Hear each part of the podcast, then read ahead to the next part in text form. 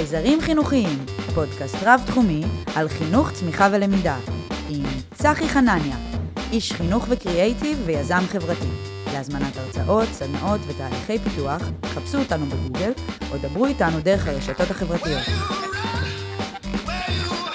ברוכים הבאים וברוכות הבאות לפרק ה-28 של חייזרים חינוכיים, פודקאסט רב-תחומי על העתיד של החינוך. לפני שנתחיל אני רוצה להזמין אתכם שוב להמשיך ולדרג את הפודקאסט בספוטיפיי או באפל פודקאסטים, וגם להזכיר למי שמחפשות או מחפשים העשרות בתחומי למידה, חינוך והתפתחות, שסדרת הרצאות של חייזרים חינוכיים מופיעה באתר, ואתם מוזמנים ומוזמנות לגמרי לדבר איתי דרך האתר או הרשתות החברתיות, גם לצרכים האלה ובכלל לכל דבר ועניין שתרצו, עכשיו או בעתיד. זהו, תהנו מהפרק.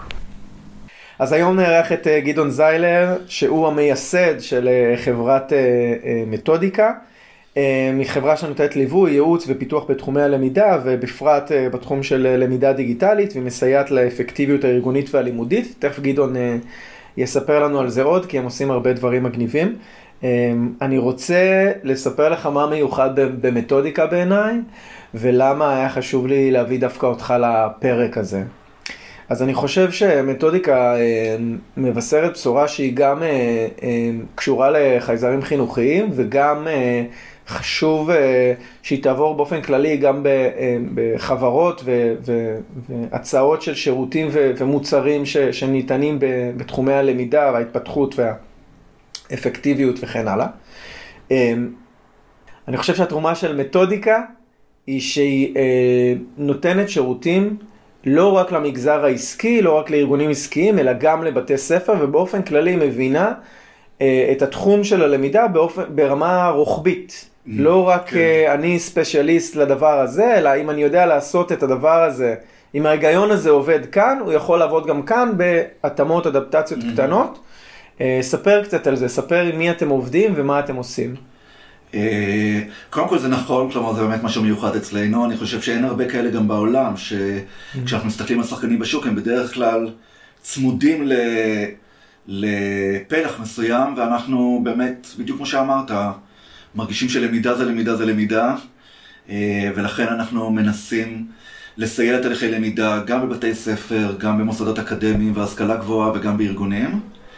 אז זה באמת מנעד מאוד מאוד רחב שנורא נורא מפרה אותנו, כי אנחנו מסתכלים על עולמות שהם כל כך שונים, יועץ השקעות בבנק, או מתכנת בחברת הייטק, או מנהל בגוף ציבורי, לעומת סטודנטים במוסד להשכלה גבוהה, לעומת ילדים בבית ספר, עולמות מאוד מאוד שונים, יקומים מקבילים, בלי השקה, אבל בכולם מתנהלת למידה, ובכולם יש אנשים שאנחנו רוצים שילמדו, שיתפתחו, וההסתכלות הזאת, אנחנו לפעמים אומרים 9-99, אבל עכשיו שהכרתי אותך זה גם פחות מ9, אז אני חושב שזה עושה משהו מאוד מיוחד, היכולת להסתכל על טווח שלם של גילאים ושל קונטקסטים שאנשים לומדים בהם, ולנסות לראות מה אפשר לעשות כדי שהלמידה הזאת תהיה יותר מועילה.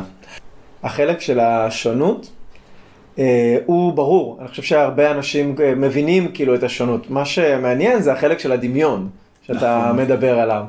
מה אתה רואה שדומה בין הצורך או האימפקט שצריך ואפשר לחולל בתהליכי למידה והתפתחות של תלמידים בבית ספר או צוות מורים או התפתחות מקצועית, בין חברות שההיגיון הפעולה שלהם הוא היגיון פעולה אחר, הוא תועלתני, רווחי, כלכלי.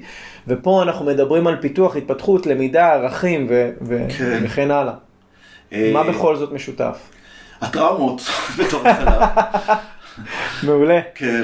אחד גוזר לשני, כלומר בסוף אתה רואה את המבוגרים ואתה רואה, אתה מזהה איך בילדות לאט לאט קיבלו להם חלק גדול מהסקרנות, מדרכי הלמידה שלהם, מהתפיסה העצמית שלהם לגבי למידה, ורואים איך זה בסוף משתרשר וגוזר הרבה מההתנהגויות שלהם הרבה שנים קדימה. אז היבטים שקשורים למוטיבציה בלמידה, סקרנות בלמידה, מאמץ מול למידה ואיך מתמודדים עם מאמץ של למידה, שימוש באסטרטגיות של למידה, ומה זה אומר לגבי כל מי שצריך לספק את הלמידה הזאת, המדריכים, המנחים, המרצים, המורים.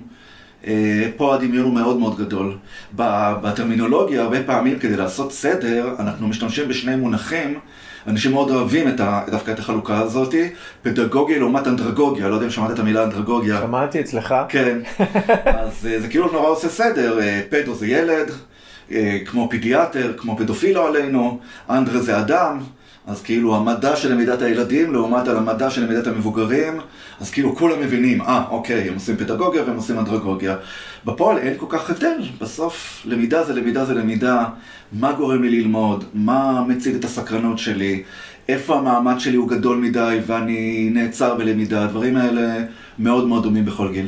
ויש עוד משהו שאם יורשה לי להוסיף, זה שבעצם הרבה מהעבודה שלכם נשענת על מידע מתחום חקר המוח. נכון. כלומר, בסופו של דבר אין פה ידע, בוא נקרא לזה ידע שעובר תושבע.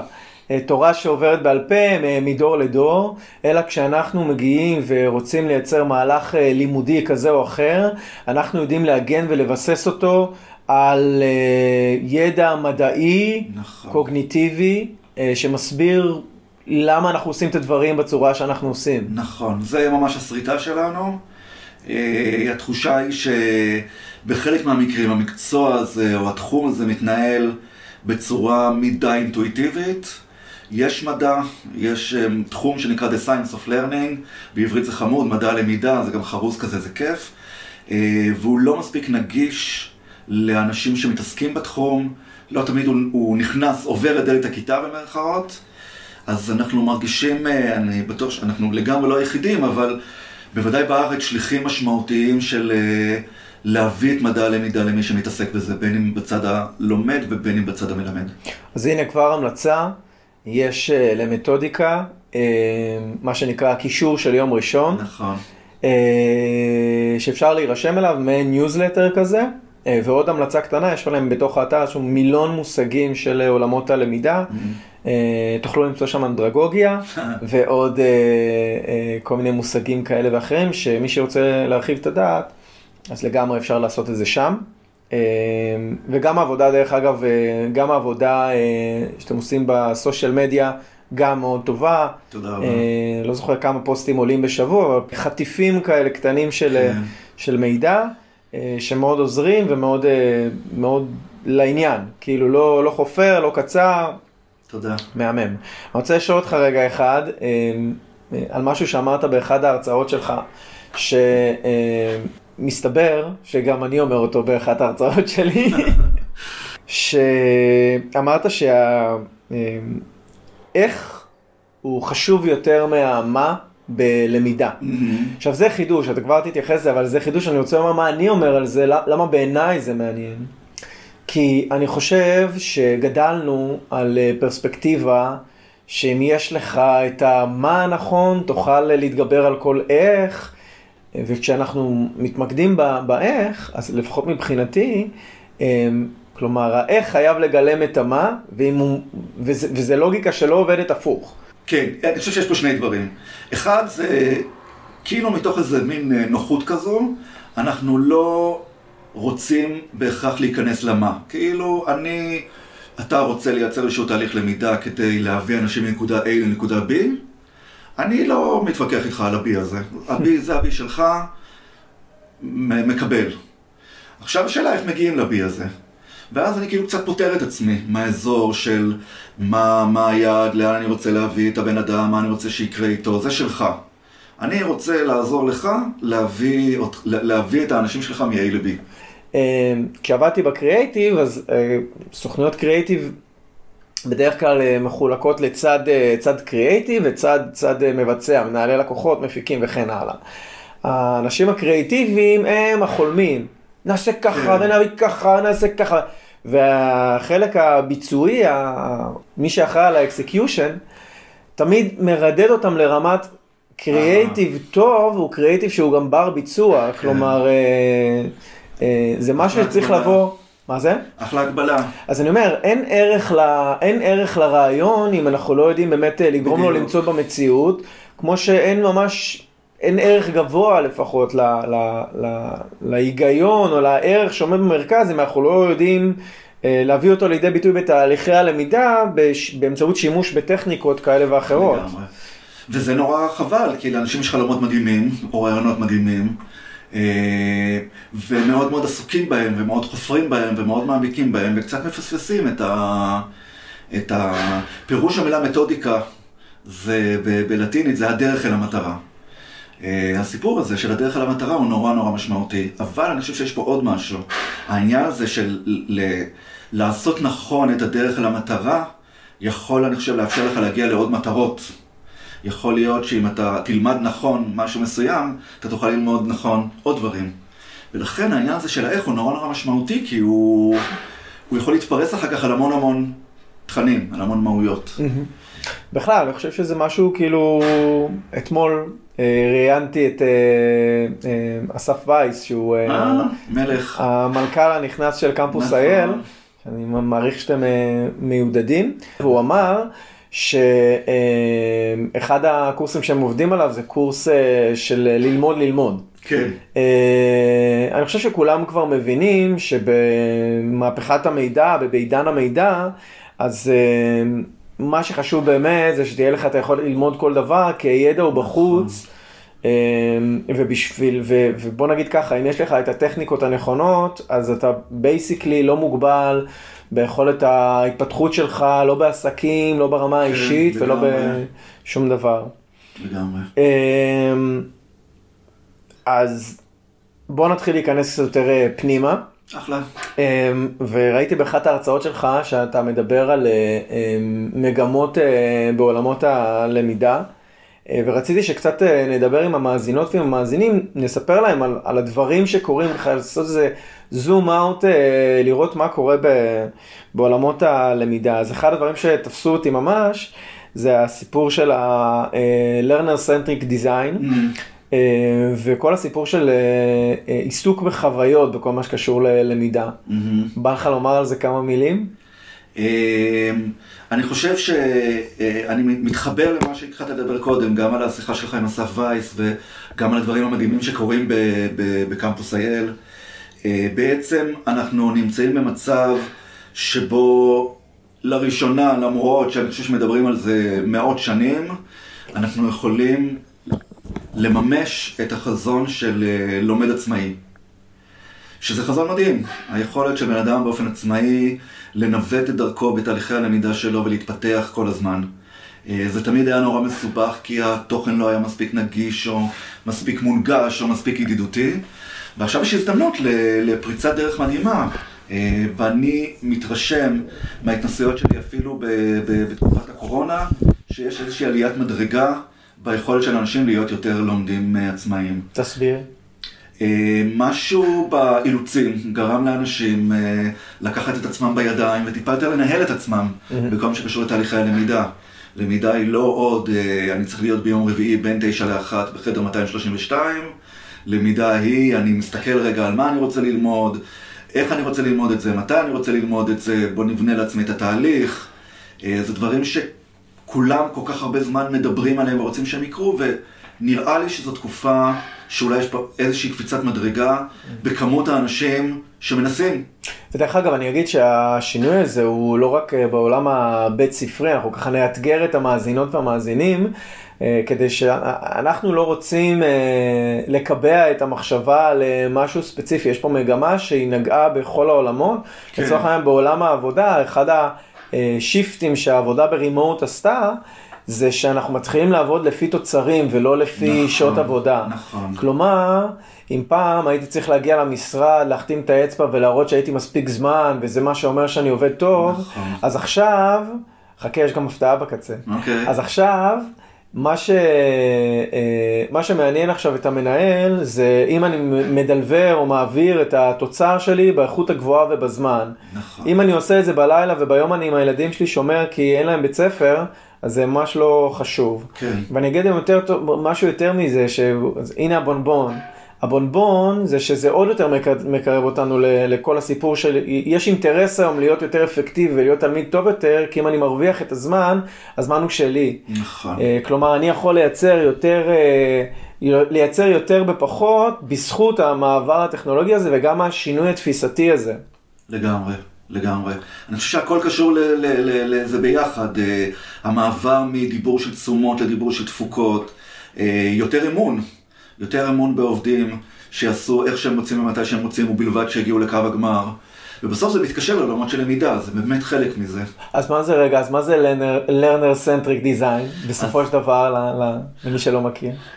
זה בעצם, יש לזה כמה שמות מקבילים, בארץ תפס המונח הלומד במרכז, אבל זה בעצם האמירה היא, אני פורס לפני הלומד שלי או הלומדת שלי, מגוון תכנים ואפשרויות ללמידה, ואני מאפשר להם לקטוף ולנווט לעצמם מסלול למידה אישי. הרבה מאוד בעלי מקצוע בארגונים או תלמידים בבתי ספר נכנסים לדבר מאוד מאוד לינארי. היום אתה לומד את זה, מחר אתה לומד את זה. כאילו זה דברים שפתאום אתה שואל למה בעצם אנחנו מחליטים שקבוצה של 30 או 40 ילד ביום רביעי בין 9 ל-10 ילמדו דווקא את התוכן הספציפי שמורה או מורה ספציפית רוצה שהם ילמדו. זה כאילו נורא מוזר. למה שאני אלמד משהו שהוא לא בזמן שנוח לי או לא בצורה שנוחה לי או... כאילו, נורא נורא מובן מאליו, הרי זה לא בעיה ישראלית, בכל העולם נמצאים ילדים בכיתות ומישהו מחליט בשבילה מה הם לומדים בין 9 ל-10, למה בעצם? כל העולם של Learning Centered Design אומר, אני פותח לך מרחב של הזדמנויות למידה ונותן לך לנווט בתוכו. זה מאוד רומנטי, זה מאוד לא פשוט שזה יקרה, היום מאוד ממליצים להסתכל על הדבר הזה כאל אחריות שיתופית. כלומר, זה שאני נותן לך לנווט את דרכך, לא אומר שאתה אחראי בלבדי לדבר הזה. גם לי בתור גוף למידה יש אחריות שיתופית איתך, לראות איך אתה צולח את המסע הזה. אבל זו תפיסה שונה לגמרי של ארכיטקטורת הלמידה. זו יציאה ממערכת שעות לטובת מודלים שאנחנו קוראים להם פלייליסטים, של בעצם מאגר פתוח של תכנים מסוגים שונים וצורות שונות של למידה. שינוי גדול ומשמח וחדוותי רגע, אבל משהו טכני. כן. אבל איך זה עובד, כאילו, נגיד בפועל? בוא ניתן רגע איזה קייס כדי שתהיה יותר אחיזה. כן. נניח שאני עכשיו עובד ונכנסתי לתפקיד חדש. יש איקס דברים שאני צריך ללמוד. יש פלייליסט שיכול ללמד אותי אותם. נכון. איך זה עובד? אני צריך לראות את כל הפלייליסט, חלק מהפלייליסט, אני נבחן על הפלייליסט. כן, בוודאי שאתה נבחן, אתה צריך להגיע לקו הגמר. אז אני אתן שתי דוגמאות מהירות. יש לנו דוגמה, אני כאילו אהיה הכי קונקרטי, כי זה פשוט נוח דוגמאות קונקרטיות. מנהל אשראי בבנק דיסקונט, שצריך לקבל הסמכה לתפקיד שלו, פותח היום את הפלייליסט שלו, זה נראה כמו נטפליקס לכל דבר, רק בירוק כי זה בנק דיסקונט, עם המון המון סוגים של תכנים. חלק מהתכנים הם שעת קבלה, יחכה לך מומחה, אם אתה מרגיש, תבוא, דבר עם המומחה בשעת הקבלה שלו. חלק מהתכנים הם מבדקי פטור, אתה חושב שאתה יודע, תפדל, תבוא, תבחן את עצמך, עברת, הכל בסדר, לא נגזול את זמנך ללמוד משהו שאתה כבר יודע אותו. חלק מהתכנים זה סרטונים בלמידה עצמית, חלק מהתכנים. ואתה כן, אתה צריך להגיע לקו הגמר, יש מבחן בסוף. אנחנו רוצים שתהיה עובד פרודוקטיבי ותיתן שירות טוב ללקוחות של הבנק, ולכן זה לא מערב פרוע, אתה צריך להגיע לקו הגמר, אבל אתה יכול לבחור את הדרך שבה אתה אוסף וכותף את התכנים בהגעה לקו הגמר, כולל אפשרויות ללמוד עם חברים, אני לא רוצה שתהיה לבד, או תצטוות לעוד אנשים, תיפגשו ביחד, תלמדו ביחד חלק מהתכנים, אנחנו אפילו מעודדים שתהיה למידה כזאת, כי היא מאוד מפרה והיא מאפשרת ריבוי קולות, להבדיל, יש לנו בית ספר יסודי עם תלמידים שביום ראשון, ביום חמישי יותר דיוק, מקבלים פלייליסט, לוח משימות שהם צריכים להשלים עד לסוף השבוע לאחר מכן, והם, חלק מהמשימות הם חובה, חלק מהמשימות הם רשות, חלק מהמשימות אנחנו קוראים להם משימות נוסטלגיה, כי אנחנו מאוד מאמינים בחשיבות, אפרופו חקר המוח, לחזור ולפגוש גם תכנים שלמדת בעבר ולראות אותם שוב בצורות חדשות, חלק מהתכנים אתה לומד לבד, חלק מהתכנים אתה לומד עם חברים, חלק מהתכנים אתה לומד במליאה, ותפקידך לקחת את רוח המשימות הזה, ולנהל את עצמך, לתעדף איך הכי נכון לי ללמוד, מה בא לי לעשות קודם, מה אחר כך, מה אני רוצה ללמוד עם חברים, מה אני רוצה לעשות לבד, ואני צריך להגיע לסוף שבוע הבא כשהשלמתי את המשימות האלה. לא השלמתי אותם, לא קרה שום דבר? נעצור, נדבר על זה, נראה מה קרה. עם מי נדבר על זה? מי המצפן? כלומר, בסופו של דבר... כל מה שאתה אומר מתבסס על זה שהאדם הוא יודע לתעדף, יודע עכשיו יש... כן, אמרנו אחריות שיתופית, יש מורה או מורה בכיתה, והנה האחריות השיתופית של המורה והמורה לעצב עם אותם ילדים את הדרך להגיע לקו הגמר.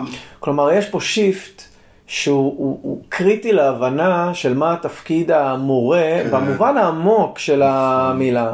תכף נדבר על זה גם בסוף הפודקאסט, שנצא מהחלק הפרקטי, אבל מה זה היום להיות מורה? להיות מורה זה לא להיות מי שמלמד את הידע או מעביר את הידע, אלא האדם שמנחה אותך איך להגיע אל הידע, איך לעבוד איתו, איך להתנהל ולנהל את עצמך ביחס לידע בצורה הטובה ביותר. דרך אגב, להתבסס גם על מי אתה ואיך אתה ומאיפה באת ומה עובר עליך וכמה אתה יכול לצרוך כרגע. לגמרי, לגמרי, לגמרי. תגיד, ויש עוד משהו שקריטי שדיברת עליו, שהוא כל הנושא שאני חושב שכולם מרגישים, על הנושא של התכווצות הזמן. הנושא של, עכשיו זה לא שהזמן באמת התכווץ, אבל אני חושב שהקשב שלנו שינה, אני כל הזמן חושב על זה בקטע אבולוציוני. אני משווה את זה לקד, שיש בו קיבולת של 5 ליטר, ונשפכים אליו כל יום 250 ליטר. אחרי 5 ליטר אנחנו כבר בנזילות. נראה לי שאין בן אדם במדינת ישראל היום, שלא לדבר על העולם המערבי, שלא מרגיש בסוף היום שהכלי קיבול שלו מפוצץ והוא לא מסוגל יותר. ספר על זה רגע אחד, איפה זה פוגש את תהליכי הלמידה, מה צריך לשנות בתכנים בהתאם לזה? הסיפור הוא בעצם שהקד הוא אותו קד, כי המוח הוא אותו מוח, המון דברים שלנו מסביב, אבל אנחנו עם אותו מוח, ולכן הקיבולת שלנו בגדול לא באמת השתנתה. לעומת זאת כמות התכנים מסביב, גם מבחינת היקף התכנים וגם מבחינת הקצב שבו התכנים משתנים, גדל בצורה הנדסית מן הסתם ויותר מזה לאורך השנים האחרונות, ובפרט ב-10-15 שנים האחרונות. וכתוצאה מכך אנחנו שינינו מאוד את הרגלי צריכת התוכן שלנו. אדם הוא בסוף תוצר של ההתנסויות שלו. ככל שההתנסויות שלי הם יותר התנסויות עם תכנים קצרים, כי ככה אני צורך תוכן, ככה אני צורך תוכן קדימה. ונוצרו לנו הרגלים של צריכה של תכנים קצרים. קשה לנו יותר להתמודד עם תכנים ארוכים. אז אפשר להיות נורא ביקורתי ולהגיד מה קרה להעמקה ומה קרה ומה זה ההשטחה הזאת וכו'. מה שמעניין פה זה שגם כשמסתכלים על חקר המוח, רואים שבעצם תמיד זה היה נכון ללמוד במנות קטנות. לא חשבנו על זה ככה, לא הייתה לוגיסטיקה שאפשרה את זה. הגעת לבית ספר או הגעת למתקן למידה, אתה לא תבוא ל20 דקות, נכון? תרחת והגעת למקום שלומדים בו, אתה כנראה תהיה שם כמה שעות כל היום. זה כאילו היה הגיוני. אבל בעצם תמיד המוח אהב ללמוד במנות קטנות, זה תמיד היה עבורו הרבה יותר יעיל. המוח שלנו צריך זמן להתבשל על דברים. רואים היום שהרבה מהלמידה שלנו קורית בהפסקות, ולא בזמן הלמידה. שם קורה העיבוד. ולכן לייצר את ההפסקות האלה, לייצר את ההפוגות האלה, זה הרבה יותר נכון ללמידה. ולכן הסיפור של למידה בפרקים יותר קצרים, זה לא בגלל הטרנדיות בהכרח, או בגלל שאנחנו מוצפים בתוכן.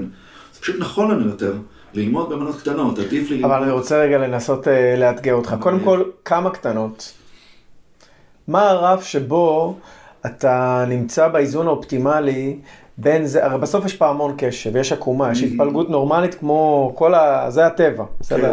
זה המתמטיקה הטבעית, ככה העולם מתנהל אם נרצה או לא נרצה, הוכח בזיליארד מחקרים, אוקיי?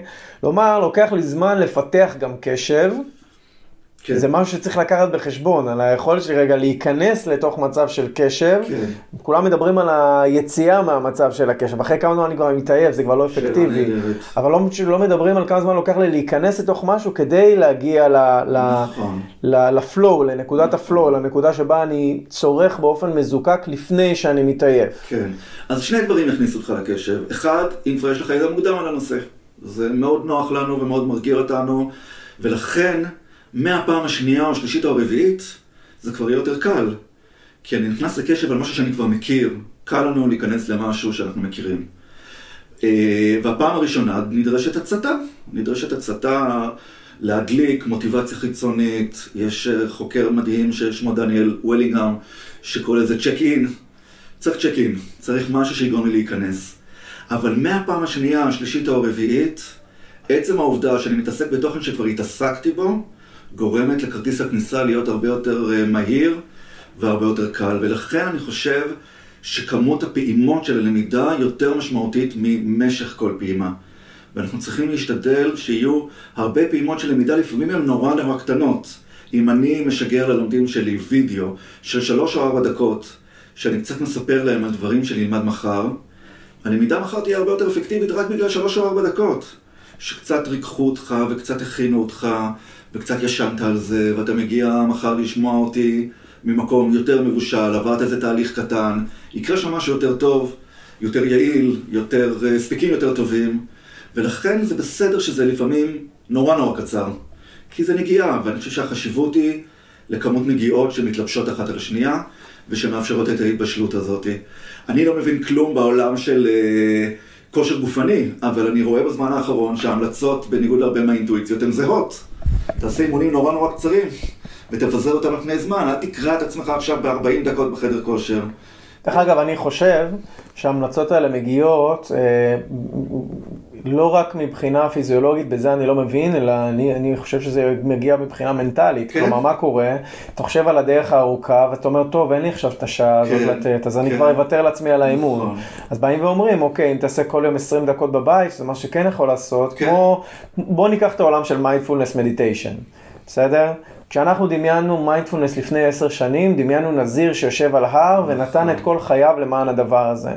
אני שנים רציתי ללמוד מיינדפולנס ולתרגל את זה, יש לי את המנקי מיינד שלי, נראה לי שכבר הספקת להתרשם. ואז גיליתי את Headspace, אתה מכיר את Headspace? לא. אז אוי ובואי לך. אתה תכף תכיר, שנכבה את המיקרופונים, אבל האומנות הגדולה ב-Headspace, שזה פרויקט המיינדפולנס הגדול ביותר, הטכנולוגיה הגדול ביותר בעולם, מי שלא מכירים, פשוט תעשו את זה לעצמכם אתמול, שהוא מפרק לך לעשות מיינדפולנס ב5 דקות, ב10 דקות, ברימיינדרים, באנימיישן, בכל מיני טכנולוגיות וטכניקות, וגם יותר מזה, הוא גם אוסף לך והוא מדרג לך, ויש לך רן סטרייק, כלומר, אם אתה עושה יום אחרי יום אחרי יום, זה נפלא, אתה רואה את המוח שמרים משקולת, מה היו איקס שמה, הוא הכי טוב שנתקלתי בו בחיי, ברמה הזאת. עכשיו, מה הדבר הכי יפה? שבסוף זה מוצר מנטלי. אני חוזר לאחור לסיפור של הכושר, אני חושב שהפיצוח הגדול בעולמות הכושר הגופני, הוא פיצוח מנטלי, לא פיצוח פיזיולוגי. כן. כי אם אני לוקח את ה-20 ועוד 20 ועוד 20 ועוד 20 ועוד 20 דקות, אז בסופו של דבר יוצא לי, לא זוכר כמה פעמים אמרתי 20, אבל נניח ש-80 דקות, שזה יותר מהאימון האחד, זה שאני אצליח לצאת של 60 דקות. ממש ככה.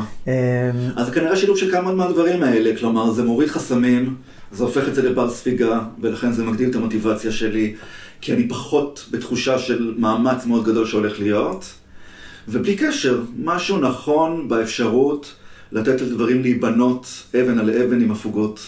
למה אנחנו אז בכל זאת? אני רוצה לומר לך, אני אמביוולנטי בנוגע לדבר הזה. אני אגיד לך למה. אני רוצה שניצא רגע רק מהשיח הקונקרטי של עכשיו מערכת LMS והערוץ יוטיוב והקצרים בכאן והדקותיים והשמיים. בסדר, את הטכניקה כולם מכירים. בוא נדבר רגע פילוסופיה. האם אתה מאמין שאפשר להעביר, אפשר ללמד שפינוזה, בסדר? במנות קטנות. כלומר, יש קונספטים, יש הלכי רוח, יש מידעים שהם לא מתאימים בתחושה שלי לתוך הדבר הזה, יש מקום לקלאסיקה. זה משהו אינטואיטיבי, אני לא אומר את זה, אני לא טוען את זה, אני לא מבקר על זה, אני פשוט טוען עם עצמי, האם כל דבר אנחנו נוכל להעביר, ומה מקומה של הקלאסיקה בלמידה בהקשרים האלה, כי אתה לא יכול ללמד את ההוגים הגדולים ואת המהלכים הגדולים בזבנג וגמרנו, אלא אם כן אתה מרדד אותם, ואז אתה לוקח בעצם את היצירה התוכנית אולי הגדולה ביותר באנושות, ומגיש אותה ככה, כי יותר מהר ויותר פרקטי ללמוד ככה. קפיטליזם ווייז. איפה עובר התפר של האחריות שלנו גם? לא לקחת את זה רחוק מדי מהתוכן שזה באמת.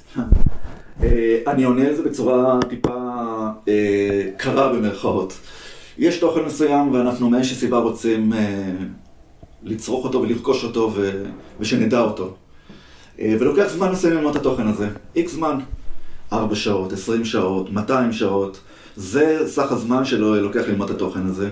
עכשיו השאלה לכמה מנות אני מחלק אותו, זה הכל. זה כל הסיפור. כלומר, זה לא משנה קלאסיקה, לא קלאסיקה, ארוך, עמוק, משמעותי, מה שזה לא יהיה, יש לו טאג של איקס זמן שלוקח לצרוך אותו. אני בסך הכל אומר, האיקס זמן הזה, בוא נחתוך אותו לחתיכות יותר קטנות, כדי לאפשר לאנשים להתבשל עם התוכן, וכתוצאה מכך לייעל את ההליכה למידה ולהגיע לקו הגמר מוקדם יותר. האמת שתוך כדי שאתה מדבר, אני לוקח על עצמי, בהזדמנות הראשונה שתהיה לי, לנסות להעמיד את זה למבחן מול עצמי. כן. האם אני מצליח? האם אני מצליח לקחת עכשיו את, לא יודע, אני אתה של מרטין בובר, ולהעביר אותו ב8 חתיכות של 2 דקות. כן. בוא נראה. כן. אז הנה, לקחתי על עצמי, לא יודע אם את בובר כי בוא, אבל אני אוהב את זה שאתה איתן בדעתך, ובמקרה שלך גם אתה יודע על מה אתה מדבר. אני חושב שזה אחד החסמים, אם אנחנו מדברים ספציפית על העולם החינוכי, יש איזו הרגה, יש איזו תחושה שהיא גם אי אפשר להתעלם מזה, בסוף אני כל הזמן מדבר על העתיד של עולם החינוך וזה, אבל בסוף יש מציאות גם קיימת, המציאות הקיימת הזאת, שאנשים שכשהם נכנסו למערכת החינוך, עולם הלמידה היה כל כך שונה, גם מבחינת המלמדים וגם מבחינת הלומדים, אני חושב שצריך להתייחס גם לצד המנטלי הזה, אבל אם אתה אומר, יאללה. יש עוד איזה נושא אחד שאני רוצה לדבר איתך עליו לפני שנגיע לחלק האחרון של הפרק, שזה הנושא של אפסקיל. בא לך לספר על זה קצת? אפסקיל זה מונח שתפס קצת יותר מדי בזמן האחרון, כבר משתמשים בו באין ספק שרים רלוונטיים יותר ופחות, אבל במקור הרקע מגיע משוק העבודה, שנמצא בתקופה שבעשור הקרוב ההנחה היא שיהיו הרבה מאוד מקצועות בשוק העבודה שיכחדו או ישתנו בצורה מאוד מאוד משמעותית. מה למשל? יש לי דוגמאות מעניינות ששמעתי לאחרונה ממנהלת למידה מאמנת בנציבות שירות המדינה. דווקא דוגמאות טובות, כי הם כאילו לא מאיזה עולמות הייטק, על מקצועות שפחות צריך היום. דוגמה אחת זה קלדנים וקלדניות בבתי משפט. לא פחות צריך, יש אוטומציה. מישהו אחר כך צריך לבקר את האוטומציה הזאת, אבל לא צריך את כמות האנשים שהיה. והדוגמה השנייה זה בקרי גבול, שפעם היו מלא, והיום יש בעיקר ברקודים, נכון? אתה לוקח את הפספורט, לא שנסענו המון לחול בזמן האחרון, אבל מברקוד לברקוד לברקוד לברקוד, הרבה יותר נקודות בקרה והרבה פחות בקרים. האוטומציה משפיעה על המון תפקידים, והדוגמה של עובדי מדינה היא דוגמה משמעותית, כי מדובר באנשים עם ביטחון תעסוקתי, והמדינה בעצם שואלת, אוקיי, מה עושים איתם? מה עושים איתם? כן. אז זה המקור למונח אפסקיל, או ריסקיל, יש שם שני מונחים מקבילים. הריסקיל בא ואומר, אני מסב אנשים לתפקידים חדשים, כדי שיהיו רלוונטיים בשוק העבודה. האפסקיל אומר, גם אם הבן אדם באותו תפקיד, בוא נראה איך אני משדרג את היכולות שלו, ואת המיומנויות שלו, כדי שהוא יתאים יותר לשוק העבודה העתידי, וכדי לאפשר לו גם תנועה למקצועות חדשים. אז זה כאילו קצת buzzword, כי תמיד רצינו לפתח אנשים, ותמיד רצינו להתאים אותם, לשפר את היכולות שלהם. עכשיו זה כנראה קצת יותר אינטנסיבי, בגלל התחושה הזאת שבעשור הקרוב יהיה איזה גל מאוד גדול של אוטומציה, שייתר חלק מהדברים שאנחנו עושים בעבודה. אז אני רוצה להתייחס למה שאתה אומר. אחד, כי זה מתחלק לכמה חלקים. אז יש את הצד הטכנולוגי, בסדר? הצד הטכנולוגי, יש כל מיני טכנולוגיות היום, כמו הבוטים, שאני זוכר שכשאנחנו בנינו בוט, לא משנה לאיזה קורפרט גדול, לפני כמה שנים, אני זוכר שהתאספנו כל החברה סביב המטריצה של איך נבנה את הבוט, כדי שכולם גם יראו כאילו היום, סבתא שלי מדברת על, אין לי סבתא, אבל כאילו יש סבתות מדברות על בוטים, וזה כאילו כבר משהו שהוא, אני חושב שאחד היתרונות של הטכנולוגיה, שהטכנולוגיה היא גם פשוטה להבנה. כלומר, אם לפני 5-6 שנים היה פוקימון גו באוגמנטד ריאליטי, וזה היה כאילו איזה עניין של סרוטים, ילדים סרוטים שסובבים עם האפליקציות, אז אני חושב שהמטאברס, כל המהלך השאפתני והיומרני הזה, יהפוך את זה תוך כמה שנים למציאות של דיפולט, כלומר, שאתה רוצה להיפגש, ישאלו אותך, אוקיי, אתה רוצה להיפגש במטא או שאתה רוצה להיפגש בזה? שיח שאפשר לפתח אותו לכל מיני מקומות. אבל אחד הדברים המעניינים, זה דווקא פרספקטיבה שאומרת בהקשר הזה של... טוב, זה גבולי כזה מבחינת, זה גבולי מבחינת מי הם ומה הם, אבל יש דבר שנקרא פרויקט ונוס, לא יודע אם שמעת על זה. פרויקט ונוס מדברים, זה סוג של, בוא נגיד, בין קפיטליזם להלניזם להומניזם, אוקיי? הם אומרים דבר כזה, הטכנולוגיה תתפתח, המכונות יעשו את העבודה, עכשיו מה קורה עם העבודה שנחסכה, לאן אנחנו מתעלים אותה? בחברה הקפיטליסטית שאנחנו חיים, אז אם חסכתי משאב, אני אשקיע את המשאב בלפתח ולהתפתח ולצמוח עוד. אבל יש עוד אופציה, שהיא לקחת את המשאב הזה שנחסך, ולהשקיע אותו באנושיות, בהעמקה, ביכולת לראות את הילד. רוצה לומר למאזינות ולמאזינים שהם אנשי ונשות חינוך, שהאוטומציה הזאת היא לא תייתר אותם, היא פשוט תעביר את התפקיד שלהם מימד. נכון. אם עכשיו הילד לומד בתוך הפלטפורמה, אז לי יש יותר זמן, בתקווה, לשאול אותו מה עובר עליו, איך הוא חווה את זה, ולא להתעסק כל היום רק בלהעביר את המידע ואת הידע. נכון, ממש ככה. דרך אגב, בחברות הייטק זה כבר... זה מה שקורה, כאילו... בכלל בחיינו, התפנה תוכן, פעם זכרנו מספרי טלפון בעל פה, והיום לא. פעם היינו צריכים לזכור איך להגיע למקום מסוים, והיום אנחנו לא צריכים לדעת איפה המקום הזה נמצא, מישהו ייקח אותנו לשם ויחזיר אותנו משם. נכון. התפנה לנו תוכן, וההתפנות של התוכן, התוכן שהתפנה במהותו, הוא תוכן קצת מכניסטי כזה. והוא מתפנה, והוא מאפשר לנו ללכת למקומות, יותר מהותיים, יותר עמוקים, יותר אנושיים. אז אפסקיל, אם אנחנו רגע מסכמים את הנקודה, זה בסופו של דבר לקחת פעולה שאפשר לעשות בצורה יעילה ומהירה יותר, ולקחת אותה לנקסט לבל. עכשיו, בעצם זה עוסק בפרודוקטיביות, ביכולת שלנו לשפר עמדות ביחס למשאבים. אני רוצה לשאול, בתור מישהו שעושה גם וגם, בתחושה שלי, בעולמות המסחריים, יותר בעולמות ההייטק, פחות בלואו-טק, אבל בגדול כבר מבינים את זה. כלומר, אם אני עכשיו שיפרתי את הזמן שבו העובד לומד ופיניתי זמן, אז מה אני יכול לעשות בזמן הזה כדי להשאיר אותו, לקרב אותו למותג, לערכי הליבה, לעשות פעילות אפילו שהיא פעילות חברתית, אחריות תאגידית וכן הלאה. איך לוקחים את זה ומעבירים את ההיגיון הזה למערכות חינוך, שבנויה בצורה אחרת לגמרי, על היגיון פעולה אחר לגמרי. נכון. אני חושב שאין לי שום דרך לענות על השאלה הזו. אני חושב שכרגע באמת הארכיטקטורה שהמערכות החינוכיות יושבות עליהן היא ארכיטקטורה מאוד קשיחה, ויש פה איזשהו פער מאוד גדול בין... האופן שבו מלמדים ומפתחים ילדים במערכת החינוך, לבין האופן שאנחנו יודעים שאנשים באמת צריכים ללמוד ולהתפתח בו, זה סיפור מאוד גדול, לא רק בארץ. בהקשר לדברים שאתה אומר, צריך להקריס רגע אחד את הפרדיגמה הקודמת, כדי שיהיה מקום להכניס פרדיגמת חשיבה חדשה. אני חושב שאחד הפרספקטיבות החשובות, זה להתחיל להבדיל בין כל מה שקשור להכשרה, למידה, וחינוך. זה לא אותו דבר. אני חושב שהאזרח הממוצע מסתכל על חינוך, על בית הספר, ואתה יודע מה? יותר, בוא נלך יותר רחוק. המחנך הממוצע מסתכל על זה ככה. כאילו, הוא לא מבדיל בין תהליכי למידה, הכשרה וחינוך. עכשיו, יכול להיות שילוב ביניהם. יכול להיות אתה מחנך תוך כדי הלמידה, אבל גם יכול להיות שלא. ועל זה אנחנו לא מדברים. החינוך... הוא מה שאני קורא לו, ה-take על ה-take. לצורך העניין, אני אתן דוגמה, אני אתן קייס. אם אני לצורך העניין מעביר אותך למידה על משהו, אז החלק החינוכי שלי איתך יהיה באחד על אחד בעיבוד, בפרוססינג של מה הרגשת, איפה זה נגע בך, מה תעשה טוב יותר לפעם הבאה, מה אתה מרגיש שיכול לעזור לך להתקדם, וכן על השאלות מן הסוג הזה, שבסוף הן לא עוסקות רק ב-0 ו-1, זה לא למדתי ולא למדתי, אלא איך למדתי, זה הקישור שלי לפחות ל-lifelong learning, וגם יש את הנושא של הכשרה, שההכשרה בתפיסה שלי היא יותר שמה את הדגש על הטכני. כלומר, הוסמך, מה שנקרא, הוסמכת, סרג'ו, הוסמכת. כן, סטמפה. כן, כזה. כן. חשוב להביא את הפרספקטיבות, לא נספיק לדבר עליה היום.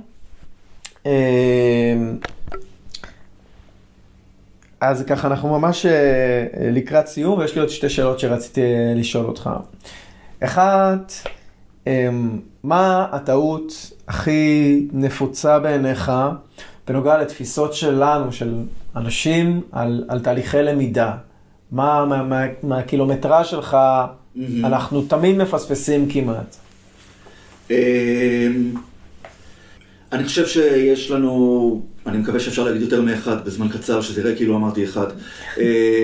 אחד הסיפורים זה איך אנחנו מתנהלים מול טעויות ומול כישלונות. אנחנו נוטים לחשוב שטעות מעריכה אותנו ואומרת לנו מי אנחנו ומה היכולות שלנו, במקום להסתכל על טעויות כאל מודיעין, שנותן לי דאטה מאוד מדויק, מה אני צריך לעשות עכשיו כדי להשתפר, זה מספיק חשוב לי ומעניין אותי כמובן, אחרת זה בסדר להישאר באותו מקום.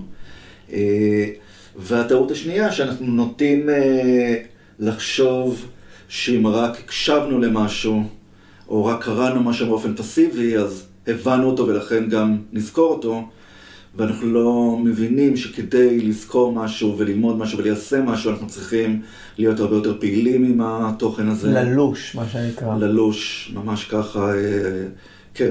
שני רפרנסים בהקשר הזה, האחד פרק 13 עם ניר רווה, מעורבות בלמידה. מעולה. יש מודלים שלמים שמראים גם איך להגביר מעורבות ללמידה, והתפיסה היא שככל שנהיה מעורבים יותר, גם בתהליך הרכישה, טוב, יאללה, אז כבר ניכנס לתוך הדבר הזה. זיכרון בנוי משלושה חלקים, רכישה, אחסון ושליפה. בסדר? בתהליך הרכישה שלנו את הידע, ככל שאנחנו נהיה מעורבים יותר, אקטיביים יותר, כמו שאומרים לכם, תשאלו שאלות בהרצאות, תשאירו מקום, אל תעיפו את הקהל, אז הקהל יהיה מעורב יותר, הוא ירגיש שיש לו גם חלק בתוך הדבר הזה. דרך אגב, גם בתוך עבודה בארגונים. תהליכי שיתוף, גם בציבורי, שיתוף ציבור וגם במסחרי, תהליכים של שיתוף באופן כללי, שאנחנו יוצרים משהו שיש לנו חלק בתהליך היצירה או הלמידה, אנחנו לומדים טוב יותר, זה אחד. נכון, זה מתחיל להיות קצת שלנו, ברגע שזה קצת שלנו, אנחנו בעניין. ממש, כי הרי בסוף מה אנחנו אוהבים? את עצמנו. בדיוק. עם מי אנחנו מסכימים, מי שחושב כמונו. זה אם אנחנו לא תמידים מספיק טובים, דרך אגב. והפרספקטיבה השנייה זה חוק החזרות. כדי לזכור משהו, יש איזשהו פאטרן כזה של 5 חזרות, דרך אגב, מי שרוצים לדייק, תכתבו חוק החזרות, גם כתוב מתי ואיך וכמה ולמה, אבל בגדול כדי להטמיע משהו משלב, דיברנו מקודם על הרכישה, אז עכשיו נדבר על האחסון, בנוגע לאחסון, אז אנחנו צריכים לחזור על משהו 5 פעמים, כאילו לצורך העניין. מה שמחזק את הסיפור של המנות הקטנות שדיברנו עליו קודם, כי הוא מאפשר ריבוי שליפות, כן. וזהו, ואתה כבר מוביל אותי לשלב האחרון, שזה השליפה, שאם אנחנו נעבוד במנות קטנות, ואנחנו נתחיל את הפרק, כמו בסוף של פרק של נטפליקס, של בפרקים הקודמים, ניתן איזשהו טיזר של 10 שניות מה היה, יהיה לנו קל יותר לשלוף. תחשבו על תשבץ, ואתם מסתכלים על מילה, אתם לא יודעים מה היא אומרת, אבל אחרי שנותנים לכם את האות הראשונה, פתאום זה עולה לכם. זה המנגנון של השליפה. ממש ככה. אהבת. כן. והשאלה האחרונה, שהיא שאלת השאלות מבחינתי, בכל מה שקשור לתהליכי למידה, התפתחות, ודרך אגב גם חינוך, זה איך מכינים לעתיד לא ידוע. הרי מה הבעיה? אנחנו עכשיו מכינים את הילדים שלנו, את התלמידים שלנו, את העובדים שלנו, את הפרטנרים שלנו, קדימה. זה לא משהו שהשתנה משחר ההיסטוריה, אוקיי, אנחנו חיים קדימה ולא יודעים מה יהיה קדימה, בסדר. אבל הטרנספורמציה בעולם היא טרנספורמציה כל כך גדולה, שהאחריות שלנו כמלמדים, אולי עכשיו לצורך העניין לבתי ספר באופן ספציפי, איזה כלים לתת לילד או לילדה, כדי להבטיח להם בסוף איכות חיים גבוהה יותר, פוטנציאל גבוה יותר בהתפתחות המקצועית, האישית. כן. יופי, זה מתכתב עם המה והאיך, כי במידה מסוימת אולי אין מה, כי אתה לא יודע למה, ולכן אתה גם לא יודע מה. אני הייתי מתרכז בשלושה דברים, שלוש מתנות שאפשר לתת לילד ולמבוגר, ללמוד איך ללמוד, גמישות מחשבתית וסקרנות. אם נצליח, ילד מגיע לבית ספר, אם הוא שורד 12 שנה, הוא נמצא שם 15,000 שעות. אני לא בטוח מתוך ה-15,000 שעות האלה כמה יושבים עם ילדים על ללמוד איך ללמוד, על גמישות מחשבתית ועל סקרנות. ואם ניתן מתוך כל כך הרבה שעות, יש שם 15,000 שעות, בטוח אפשר להקצות קצת וללמד אותנו איך ללמוד, מה עם אסטרטגיות הלמידה הנכונות, מה גם שהן די זהות לכולנו. נפתח גמישות מחשבתית, כלומר, לא ניבהל מלהיפרד מרעיונות, לא ניבהל מלהיכשל במשהו ולתקן בעקבות זה. וטיפה נציג את יצר הסקרנות שלנו, נראה לי שסידרנו אנשים לכל החיים, בלי קשר למה עשינו בכל שאר השעות מתוך 15,000 השעות. מדהים שאתה אומר את זה, כי כל אחד מהדברים שאמרת הוא מתחבר גם מאוד לשפה חינוכית ולאלמנטים חינוכיים שצריך לעשות כדי להציץ את הסקרנות. אני רק אתן עוד איזה טייק אוף קטן, שכדי להציץ את הסקרנות בסופו של דבר אנחנו צריכים להתמקד בחוויה פרסונלית. אתה יכול ללמד מכל מיני כיוונים, וברגע שאתה יודע להתחבר לבן אדם שמולך, דרך אגב קטנים וגדולים, אתה מציד את הפשן ואתה גם תגיע להישגים יותר טובים גם לאדם שמולך וגם לצורך שלך. נכון. אז ללמוד איך ללמוד דיברנו בהרחבה, נכון. והסיפור של גמישות, אני חושב שזה ה-game changer, זה ה-game changer, ועל זה אני רוצה לומר משהו גדול, שאני חושב שהיכולת של אנשים להיות גמישים בסופו של דבר קשורה בביטחון, וביטחון קשור בפרשנות. ואם אנחנו נדע לתת לאנשים את הביטחון, שזה בסדר לטעות, וזה בסדר להיות מי שאתה, וזה בסדר להפגין את הכישרון שלך בצורה כזו ולא בצורה אחרת, אז אנחנו נצליח להוציא מהאנשים שעובדים איתנו יותר. אתה יודע, בפייסבוק כתוב למעלה שם, זה מה שהשמעה אומרת, move fast, break things. כלומר, אני סומך על הכישרון שלכם, ואני יודע שבדרך יישברו דברים, כן. אבל אני יודע שבסוף תגיעו גם למקום שצריך. אני אתן לזה עוד איזושהי קונקרטיזציה. אני חושב שעוד פעולה שמאוד עוזרת לדבר הזה, זה להיות פרואקטיבי בקבלת פידבקים. אם לא תיבהל מלהיכשל, אז גם לא תיבהל להיות פרואקטיבי בלבקש פידבקים מהסביבה שלך כל הזמן. אנחנו לא כך אוהבים באופן פרואקטיבי לבקש פידבקים מהסביבה שלנו כל הזמן, זה לא כך כיף. אבל אם נדע כמה אנחנו מרוויחים לזה, אני חושב שזה יעזור לנו להיות גמישים. גמישות היא הרבה פעמים תוצאה של ריבוי קולות ששמעתי מסביב. מדהים. טוב, מה אני אגיד לך? היה מדהים. גם לי, תודה רבה. רציתי לשאול, מי שרוצים לעקוב עוד אחרי מתודיקה או אחרי הדברים שאתם עושים, אז חוץ מהניוזלטר, איך אפשר לעשות את זה? כן. וגם איזה שירותים אתם נותנים, קצת כאילו תרחיב כדי ש... אחלה, אז אנחנו מפרסמים באמת פוסטים באופן מאוד תדיר, למעשה בלי תוכן שיווקי, פייסבוק, אינסטוש, טיק טוק, לינקדאין, ניוזלטר, כמעט כל מקום שאפשר. יש לנו מועדון למידה שנקרא ראשון בראשון. נכון, דיברנו על זה, נכון. מלמדים בו, אז אפשר לבוא וללמוד איתנו באופן קבוע, גם יש שם איזה סביבת למידה חווייתית ואחרת, זה לא זום. אז אנחנו גוף תוכן מאוד עשיר, עם כמות ענקית של תכנים באתר שלנו, ברמה של אלפי יחידות תוכן כבר שהצטברו לאורך השנים. אז בהחלט אפשר ללמוד איתנו במקומות האלה. אנחנו עובדים בכל מקום שיש בו למידה, אנחנו עובדים עם מורים ועם בתי ספר, אנחנו עובדים עם ארגונים, אנחנו עובדים עם מוסדות אקדמיים, אנחנו עובדים עם כל מקום שרוצה לשפר תהליכי למידה, לגרום ללמידה להיות יותר אפקטיבית. כיף לנו, תראה איזה עולם מדהים זה. ממש. ממש זכינו. ממש. כן. טוב, איזה כיף, תודה רבה גדעון. תודה לך שטרחת על כל זה, אני מאוד מעריך את זה. אין לך, תודה רבה. תודה.